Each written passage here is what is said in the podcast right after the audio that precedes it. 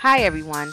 I'm Jennifer Owens, also known as Death Doula Jen, the founder of FromButterfliesToAngels.com, where I provide end of life services, education, and planning, as well as elder care doula services. I want to start off by saying if you have an aversion to talking about death, here's your out. Because while some of our discussions are light and simple, sometimes we can get deep.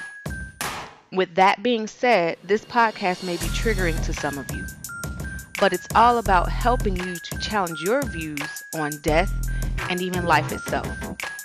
Now that we have that out of the way, welcome to my podcast about death and dying.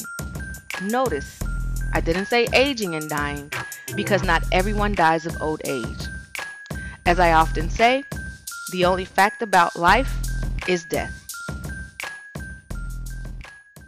I'm going to touch on what happened while I was looking for a plot to bury my daughter Lyric since I briefly mentioned it in my other podcast. I didn't go into much detail originally because I wanted to be respectful of everybody's time and of everyone's attention span if you're anything like me. I want to try my best to keep these podcasts at about 15 to 30 minutes tops, depending on what I'm talking about. I'll go into a little more detail about my experience during the process of burying Lyric on this podcast because it's part of what shaped my decision to want to become a death doula as well. This experience was the proverbial straw. You know, that broke the camel's back, as the saying goes. As I mentioned previously, my daughter Lyric died at 42 days old. She was a preemie who I birthed at about 28 weeks gestation. I was under tons of stress and had been since the beginning of my pregnancy. My first pregnancy did not have a happy outcome, which didn't exactly help with my nerves. I found out I was pregnant at about 14 or 15 weeks, but I kept pretty quiet until I got past my 20th week. That was the safe zone, or so they say. I finally got my OB appointment and gave them a rundown about my last pregnancy and about my water breaking between 20 to 22 weeks and losing the baby and my diagnosis of PCOS. This apparently alarmed the OB and they sent me to have a vaginal ultrasound.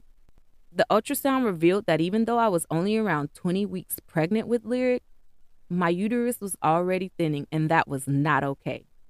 That shouldn't happen until the end of your pregnancy. They scheduled me for an emergency surgery where they would place the cerclage, a cerclage is a stitch placed around the opening of your uterus to keep your cervix closed and to hopefully help keep your baby inside. It was an emergency because they usually place them a lot sooner. There are more risks associated with the procedure later in pregnancy. I was actually pretty close to the cutoff of 23 weeks gestation. Then, after everything that I'm already dealing with, they tell me that I have an incompetent cervix. I still hate that term incompetent cervix. When I hear incompetent, nothing positive comes to mind. Like all of the doctors who studied this condition couldn't find another way to say that there's an issue with your cervix that will cause you to have issues carrying children. Anyway, I was glad they took me seriously when I explained my previous complications and gave me an ultrasound because I thought that gave me a better chance of keeping my baby in this time. I was placed on strict bed rest, no work, no prolonged standing, no nothings. When I went to the grocery store, I would ride around in one of those electric wheelchairs, like I was really taking no chances. I really wasn't even supposed to be driving, but hashtag confession. I did drive sometimes because I really had no way to get around or to get certain things that I needed. This was way before all of the fancy home delivery services that we have now. None of that existed back in 2013. And if it did, I didn't know about it yet. I had support when it was convenient for the other person, but I got tired of feeling like I was a burden, so I just did some things myself. Fast forward to the death of Lyric. When Lyric died, I was so hurt and so confused. This cerclage that they gave me was supposed to help keep my baby in. This was supposed to be my saving grace. But my body decided otherwise. That even with this stitch, we were going into labor early. One minute, I was all alone in the hospital birthing my baby, then watching her be whisked off to the NICU. Then the next minute, I was told she was doing good and she was off the breathing tubes too. Then the next minute, she was back on them. And then the next minute, she was dead. Those 42 days went by like a blur. If you want to hear the whole story, you have to go back and listen to my podcast, How I Became a Death Doula. I don't want to relive it here. Now I have to bury my baby, my baby that I was supposed to watch grow up. That's when I learned a lot. I was very ignorant to the things that actually went into burying a person because I was used to those movie funerals. The person dies and then boom, everyone's at the funeral. For those of you who don't know, thank God, the gods, the ancestors, or whoever you worship, pray to, or just speak with on a spiritual level that you don't know, but it's definitely nothing like that in real life. Burying someone and or having a funeral involves a lot of moving parts, which is why it's super important to start planning now. Shameless plug. The very next day after Lyric's death, I started the business of trying to bury my daughter. Thank God I had help. My ex's mom and dad were a preacher and first lady. So if you hear me say mom in this podcast, that's actually who I'm talking about. I'm talking about my ex's mom. But in that line of work, you become really familiar with the funeral processes. What I learned is that there are some good folks and some bad folks in the funeral industry. A death doula can sometimes help you weed through those too.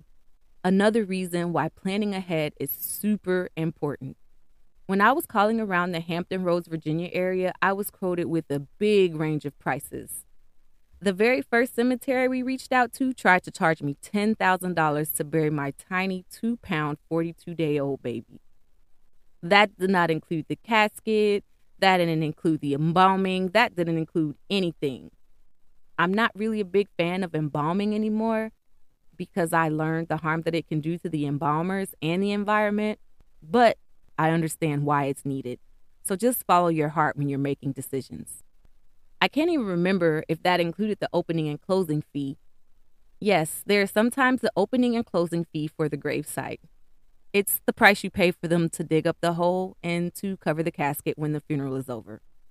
I was ready to spend that 10K though, my whole little savings that I had back then, I was ready to let it go because I just wanted to bury my baby.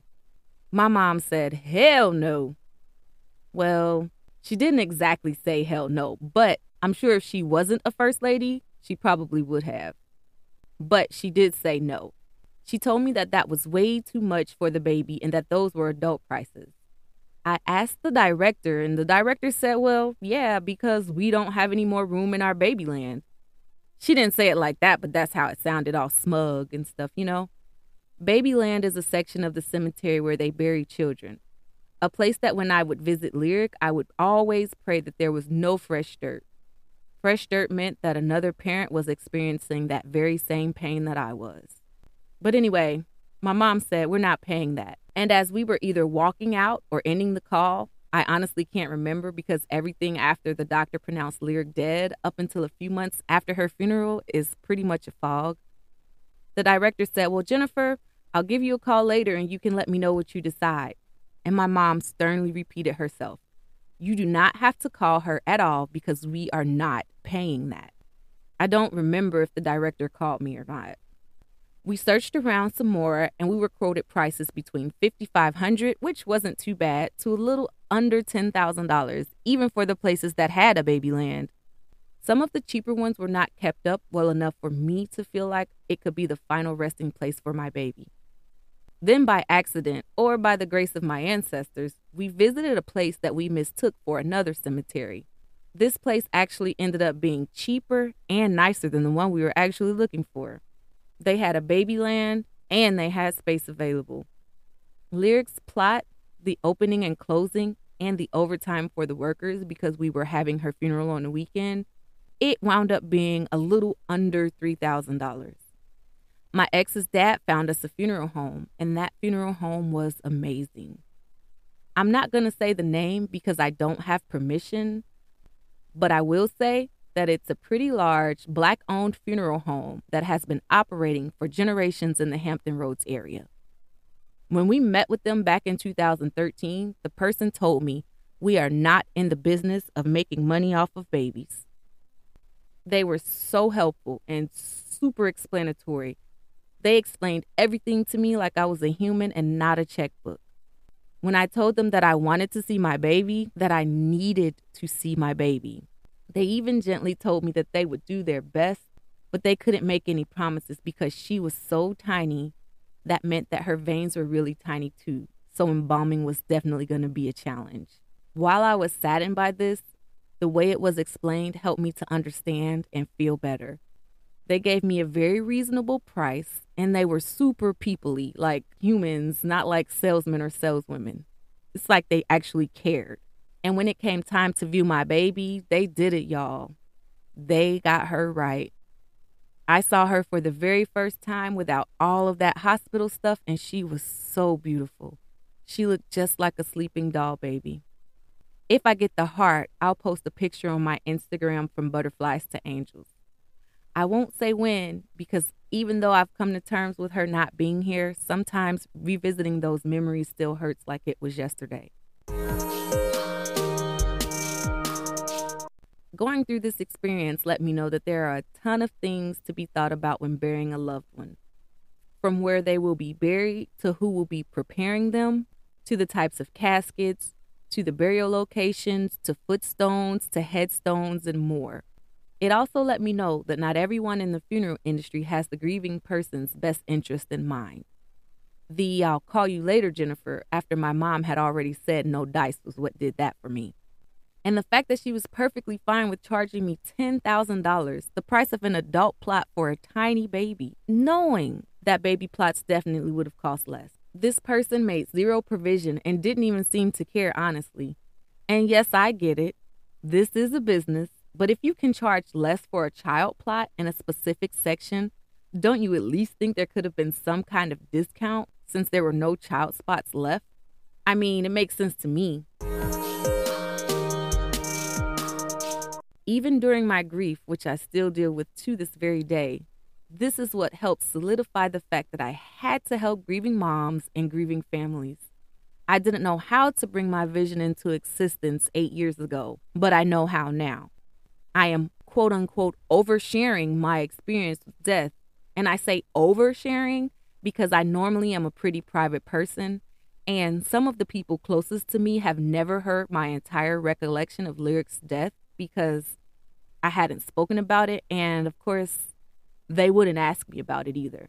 But there's no room for secrecy in such an intimate practice. Talking about death and the pain that comes with death needs to be normalized, just like the happiness that comes with birth is. It's all a part of the life cycle, just opposite ends of the spectrum. My goal is that even if no one hires me to walk with them each step of the way, that you find another death care worker, death doula, end of life doula, or whatever title us death workers choose to go by. Or that at least I put a bug in your ears that helps you to decide to start planning sooner rather than later. Let's all work together to become a more death positive society. I actually had plans on going into what us death workers do, but I think I've shared enough, so I'll leave my definition of my work as a death doula for my next podcast. I'm Death Doula Jen. I just want to thank you for listening to From Butterflies to Angels, a podcast about death and dying. If you have any questions, feel free to visit www.FromButterfliesToAngels.com. Thanks again.